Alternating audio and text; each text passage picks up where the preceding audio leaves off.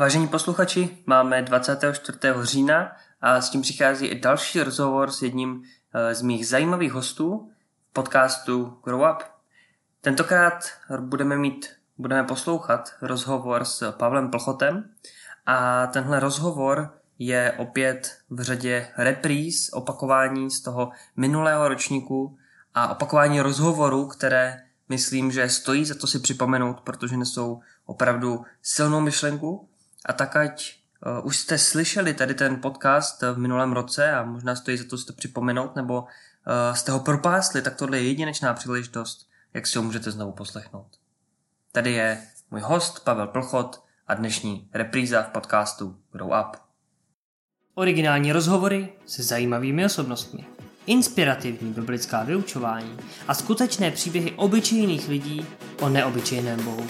Vítejte v podcastu Grow Up.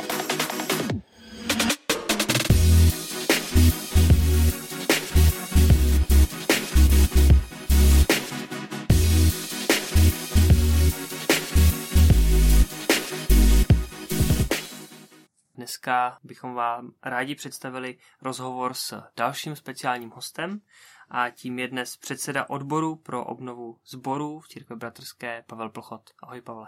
Ahoj.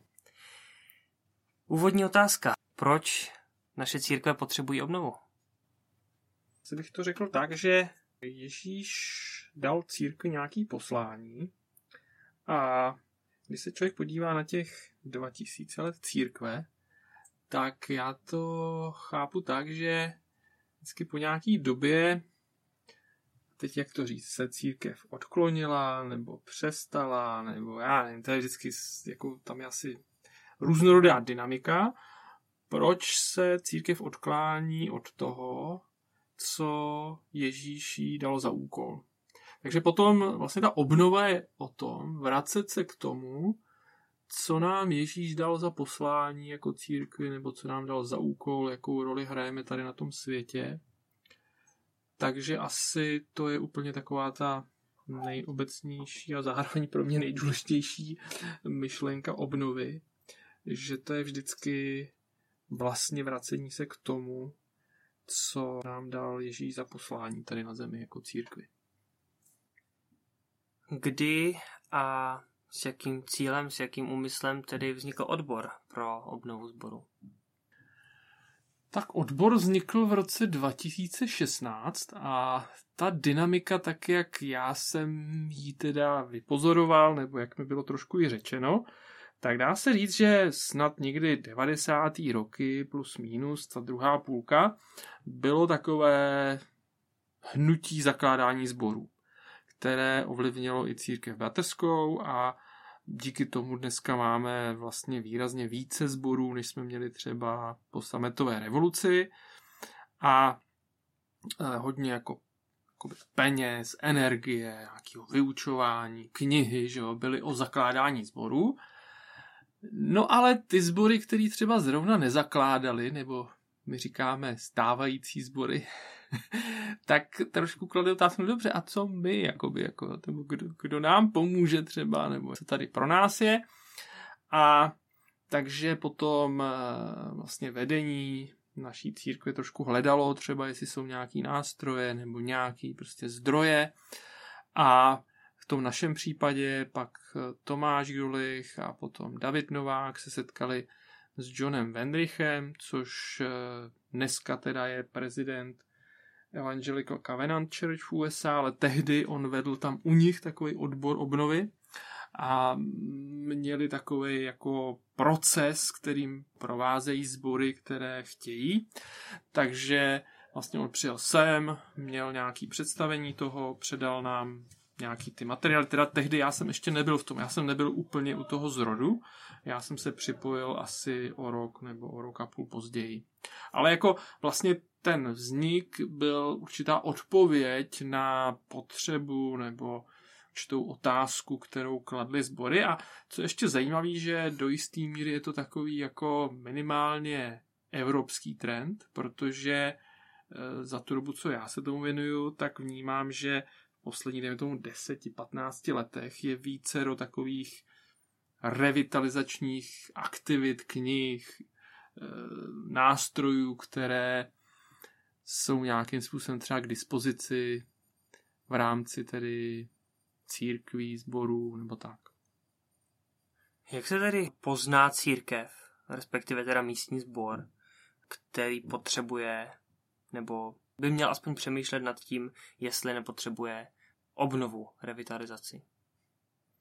Tak v jistým smyslu by se dalo říct, že, že každý sbor potřebuje obnovu, protože vždycky asi máme nějaký rezervy, možnosti, jak růst víc do té podoby, jak eh, by se to líbilo Pánu Bohu. Jako takový určitý základní lidský rámec eh, je kniha Zjevení a zvláště třeba ty první tři kapitoly, kde Pán Ježíš vlastně posílá dopisy těm zborům a něco jim tam jakoby vytýká, v něčem je pozbuzuje a dává jim určitou výzvu, že mají tedy zvítězit.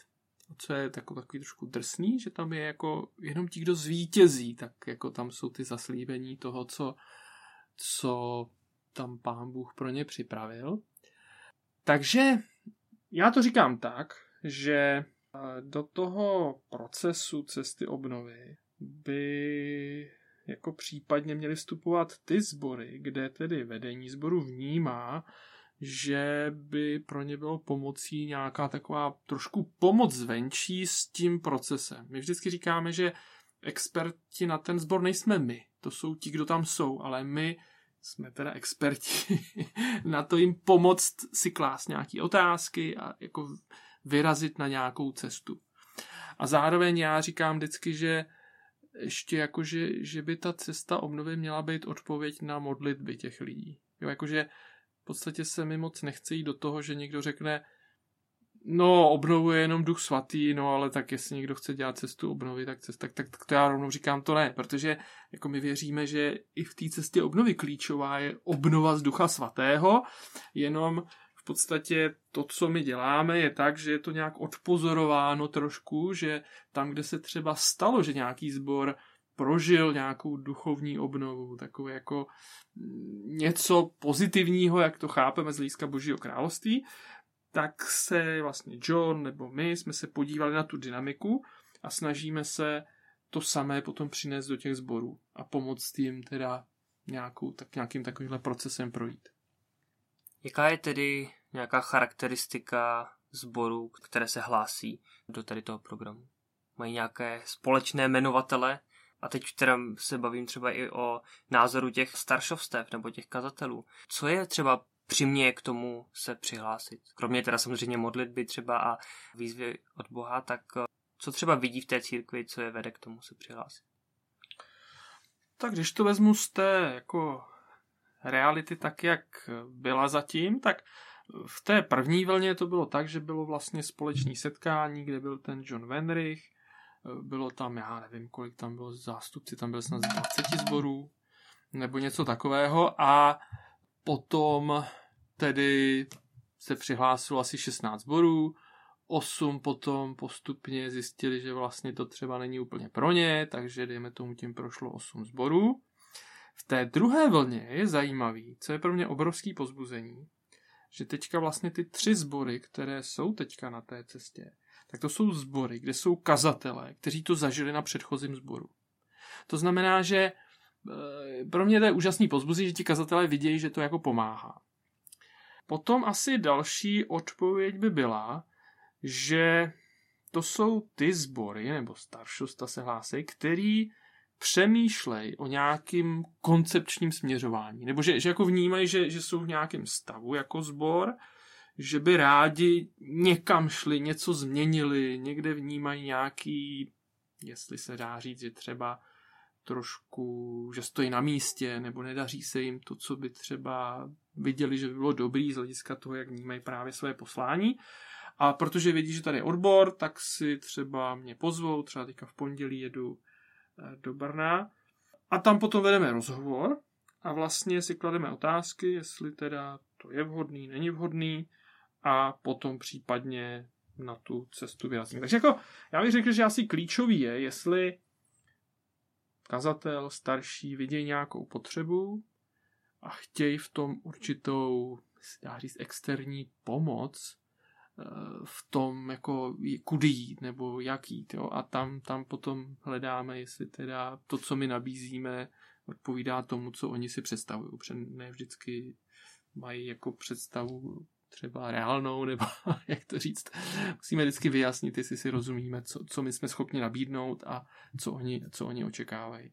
To právě v té první vlně tam, že jo, jak říkám, těch osm sborů nešli celým tím procesem, protože pak zjistili, že v podstatě nějakým způsobem to nevyhovuje, nebo zrovna jsou v jiném časovém úseku života sboru, kde to zrovna není něco vhodného. No. Tak pojďme se pobavit teda o tom, co reálně odbor nabízí. Jak teda probíhá ta revitalizace, jak dlouho trvá, co je její součástí, co třeba teda je vaše strana a co je strana toho sboru?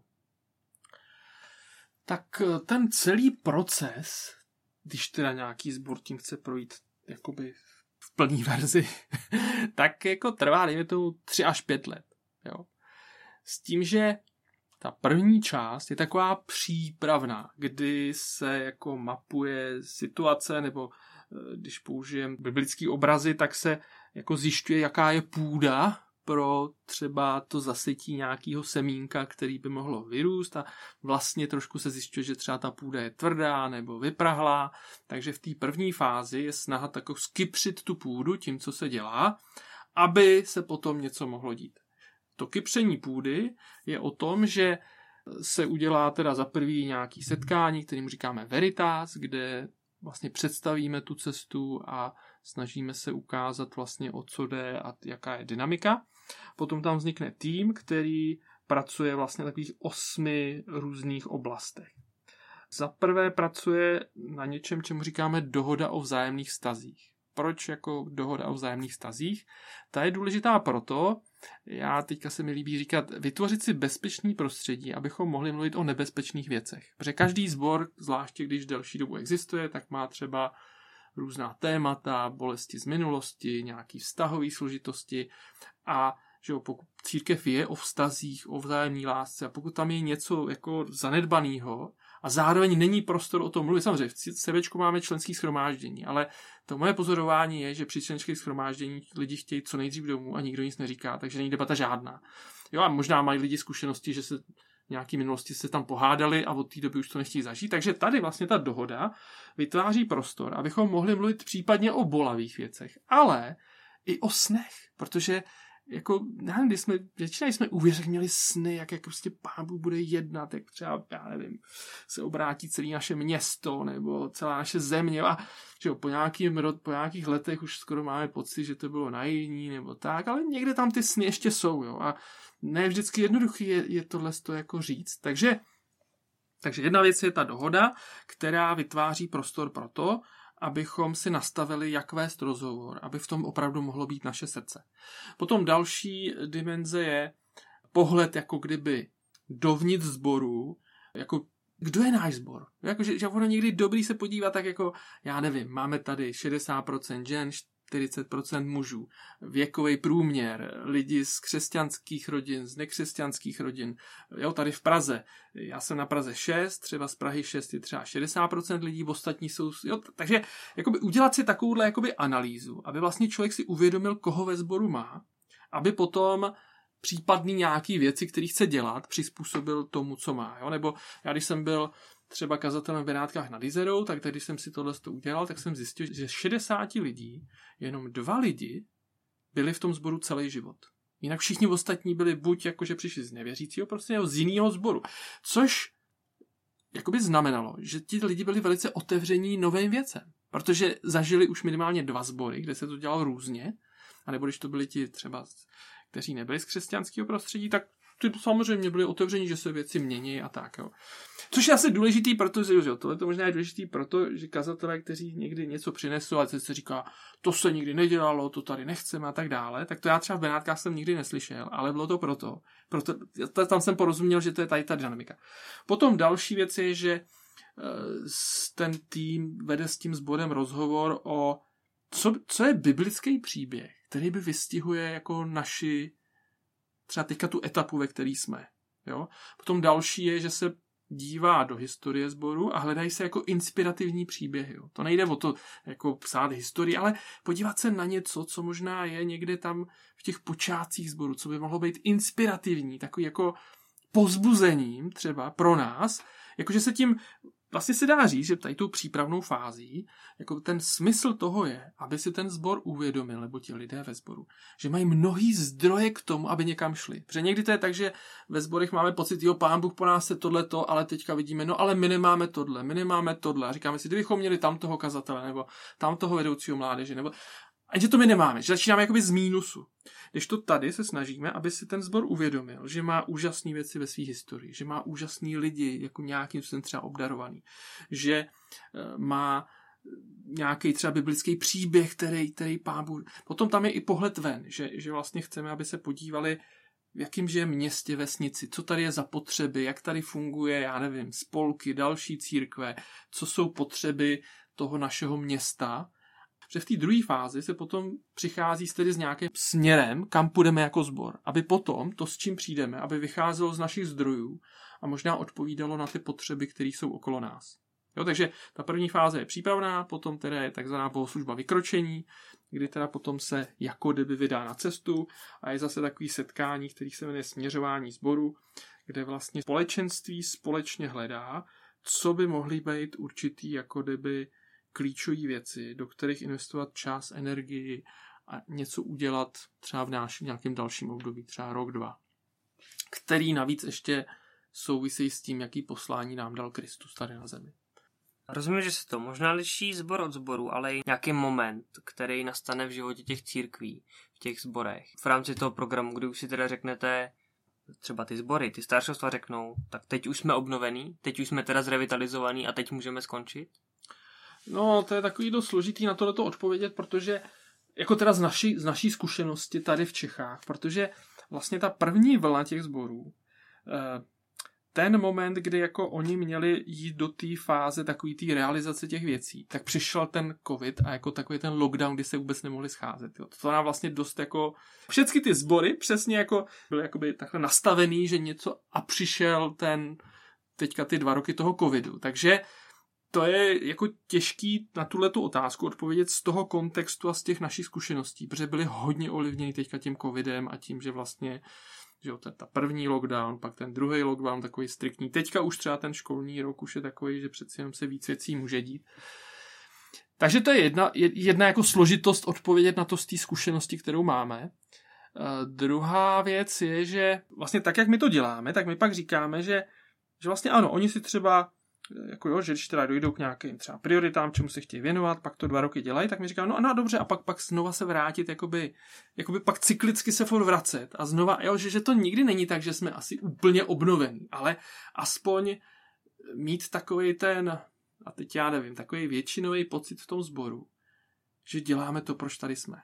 Jo, protože zase ta moje zkušenost často v těch sborech je, že, nebo často, no není to úplně zřídka, že je tam trošku taková jako, já mi jako skoro bych řekl depka. Jo? Jakože v CBčku všichni víme, že bychom měli být misijní, víme to, říkáme to, ale pak vlastně se to moc neděje, tak se zase negujeme, jak jsme hrozní, že děláme misi, ale měli bychom. A teď, teď, teď tam je takový jako, my, my si tomu říkáme, že někdy, někdy jako ten zbor nebo ti límané jsou takový černý mrak, který jakoby neguje sám sebe. Jo, takže pro nás často je úspěch, když, když se podaří, že oni v tom sboru mají jakoby vůbec pozitivní pohled sami na sebe. že, jako jsou, že nejsou tak hrozný, jak si mysleli. A že si je pán Bůh chce použít a je tady nějaká naděje. Jo, že jako, eh, takže to já vidím jako úžasný úspěch v našich podmínkách, když se tohleto nějakým způsobem trošku stane. Než by jako najednou sbor měl dvakrát tolik lidí a přišlo tam prostě 50 nevěřících. Jo. Toto zatím takovýhle, takovýhle věci jsme ještě jako neviděli, že by se staly, ale to, že tam dochází k takovému tomu průlomu v tom myšlení a nějaká naděje, to si myslím, že snad se jako stalo v některých těch zborech. No. A asi nejáří, že už jako jsou obnovení. No. No a jsou nějaký jednotlivý jakoby cíle, kde kontrastně teda můžeme vidět nějaký jako pokrok.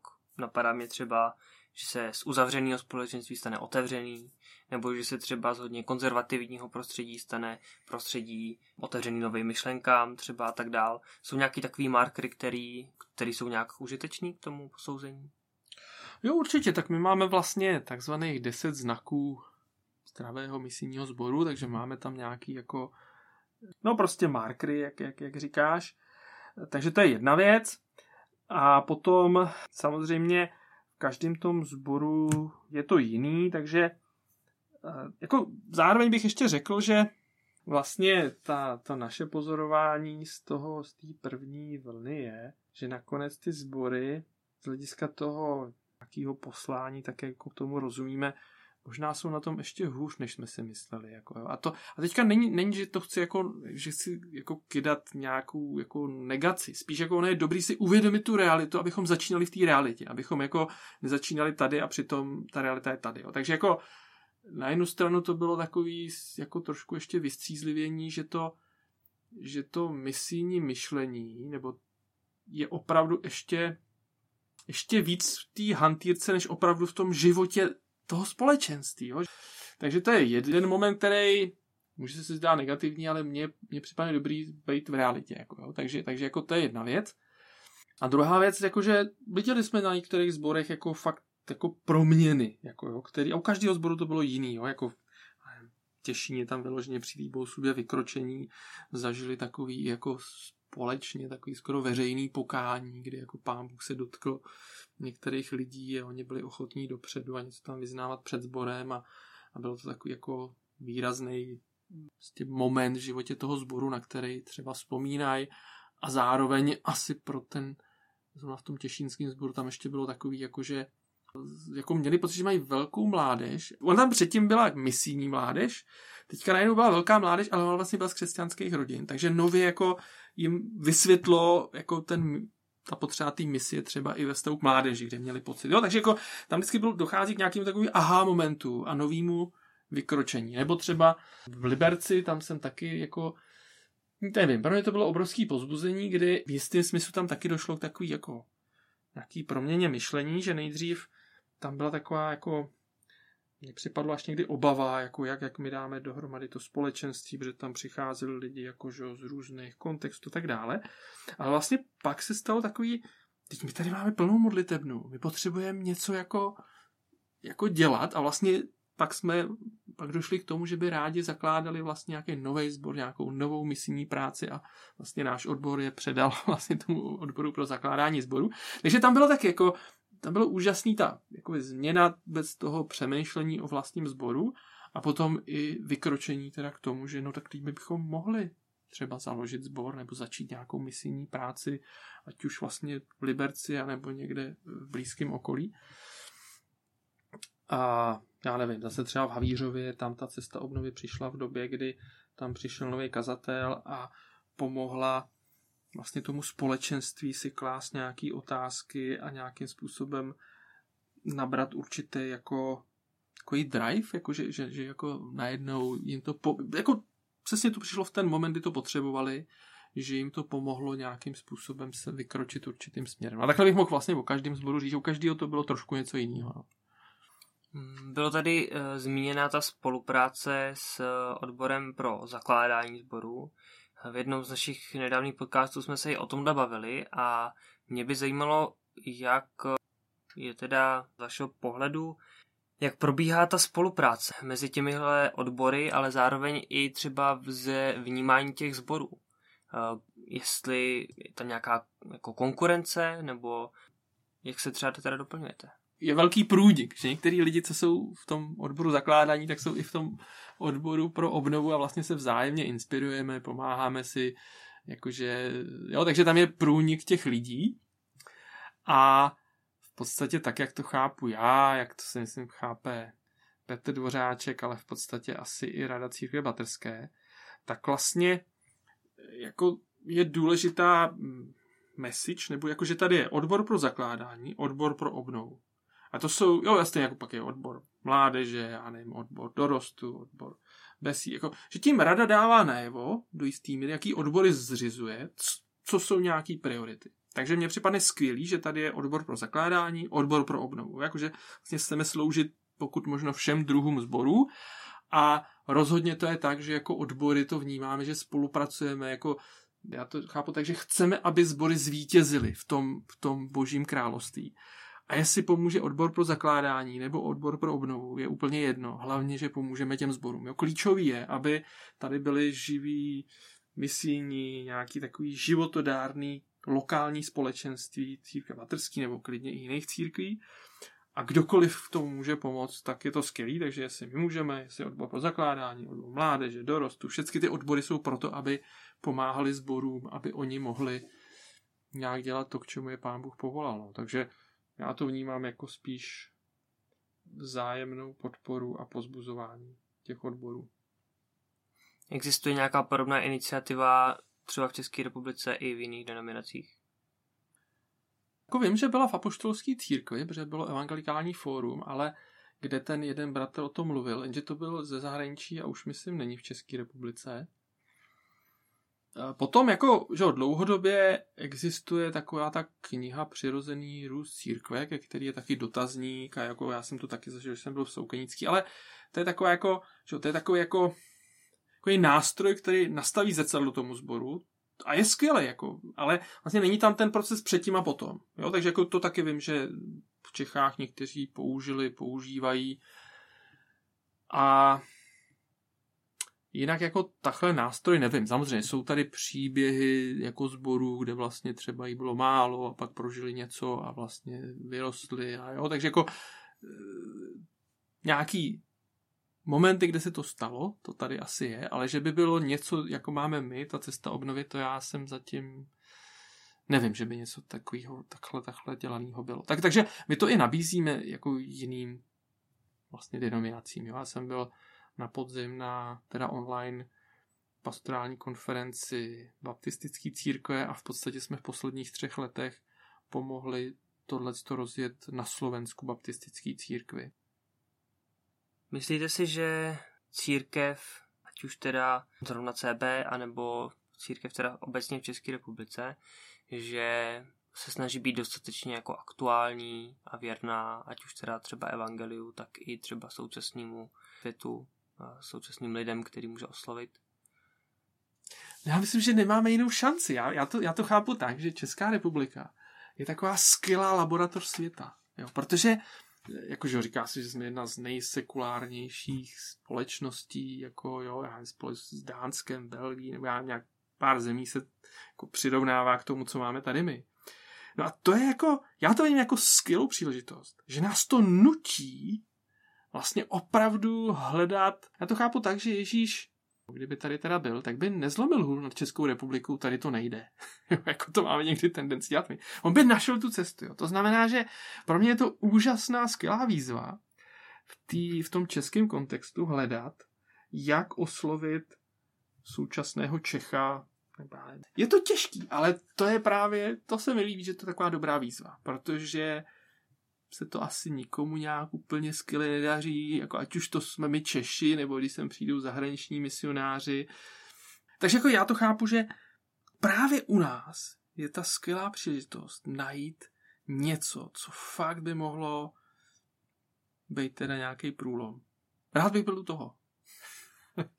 Kdybychom něco takového našli, co by, co by přineslo nějaký výraznější průlom v tom vztahu k těm lidem, kteří jsou jako já nevím, jak to říct, jako apatický, že jo, vůči křesťanství, že, že, že typický Čech, jako, tak jak já to pozoruju, zvláště ještě mladší generace, oni ani nejsou proti, oni vůbec nic nevědí, oni jsou jako tabula rasa, jako já teďka jsem připravil nějaký lidi, že jim chtěl, abych je oddávali, a když jsem si jich si něco vědí o křesťanství, mi říkali, nevím, řekněte nám něco. Ale řekli to s takovou jako, něco nám řekněte, my vlastně vůbec nevíme. Jo, jako, já myslím, že to je asi většina Čechů, že je, Což je obrovská výzva, kdy jako my jako křesťani, že ty lidi jako kdyby žijou spokojeně bez nás. A my říkáme, že pro ně máme to nejlepší, co v životě jako můžou dostat dokonce to, co potřebují. Jo? Tak to je obrovská výzva, jak překlenout tenhle, tu, tenhle propast neporozumění. To je jako skvělá výzva pro mě. Poslouchá nás spoustu lidí běžných z církve členů, kteří možná nemají zas tak velký efekt na vůbec směřování celé té církve, celého toho sboru. Jak, co je něco, co, co byste doporučil takovým lidem, když třeba jsou nešťastní, nebo možná ztrácí ty svoje sny, anebo možná už to vůbec neřeší, tak uh, měl byste pro ně nějakou zprávu, jak k tomu přistoupit? Já si dovolím takovou věc, kterou jsem zrovna říkal studentům, když jsem vyučoval asistentskou teologii. Já jako dost nesouhlasím s takhle položenou otázkou, jo? protože já jsem evangelikál. Jo? Teda jsme evangelikálové, církev bratrská. Jako v čem, co to znamená, že jsme evangelikálové? No my věříme tomu, že každý z nás, kdo teda jsme ten věřící, tak jsme papež. Přece jako kvůli tomu jsme evangelikálové. To znamená, že každý ten věřící, teda pokud řekne obyčejný, má v sobě ducha svatýho. Má v sobě všechnu moc, kterou potřebujeme k tomu, abychom nějakým způsobem přinesli evangelium do tady toho světa. Nebo jedna taková věc, kterou jsem četl v jedné knížce, to je taková jako hypotetická věc. Představme si, že by všichni křesťané buď umřeli, nebo by to, já nevím co, někam se dostali. A zůstalo by tady jedno malé dítě, který by v sobě mělo ducha svatýho tak tady je všecko, co je potřeba pro to, aby vznikla církev.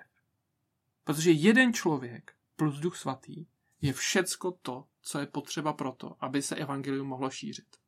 Kvůli tomu já jsem evangelikál. Jinak bych mohl být, nevím, teď přece my věříme v to všeobecný kněžství, kde každý z nás, kdo má ducha svatýho, tak má v sobě vlastně všecko, co je potřeba pro to, aby se mohlo šířit evangelium a třeba mohlo vzniknout církev. Samozřejmě někteří kazatelé a starší se vyděsejí. Oh, to rozdělí církev. So what? Teď přece chceme, aby vzniklo dalších, teď v České republice může ještě dalších tisíc zborů. Klidně i v té části Prahy, kde jsem já. Jo, možná člověka bude napadat, jestli nám nekonkurujou, jo, jsou to lidské myšlenky, které asi člověka napadnou, ale získat božího království, to je jako nonsens. Přece my, my, kdyby každý ten v úzovkách obyčejný křesťan založil sbor, já budu naprosto nadšený. Jo. Takže jako, pokud bych chtěl něco vzkázat, tak jako každý z vás, kdo máte Ducha Svatého, tak máte všecko pro to, všechny zdroje, všechen potenciál pro to, aby se děly nový úžasné věci, které bude Bůh dělat. Není nutný, že, že nám musí říct kazatel, že to máme dělat, nebo staršost to. Já vím, že to působí tak jako trošku anarchicky, nebo No ale tak proč jinak jsme evangelikálové? Jako, už, už před vším jsme utíkali před takovou tou hierarchií, kde na všecko musíme mít teda jako to svolení a nějaký jako pošťouchnutí. A tak samozřejmě skvělý, když staršostvo, kazatel pozbuzují lidi, přináší naději, dávají jako zmocnění. Jako jo, já budu rád, když tohle všude se bude dít a nebude existovat něco jako obyčejný křesťan, který vlastně nemá vliv. Každý křesťan má obrovský vliv. Mým hostem byl dnes předseda odboru pro obnovu sboru Pavel Plchot. Pavle, já ti děkuji za tvůj čas i za tenhle rozhovor. Díky za pozvání.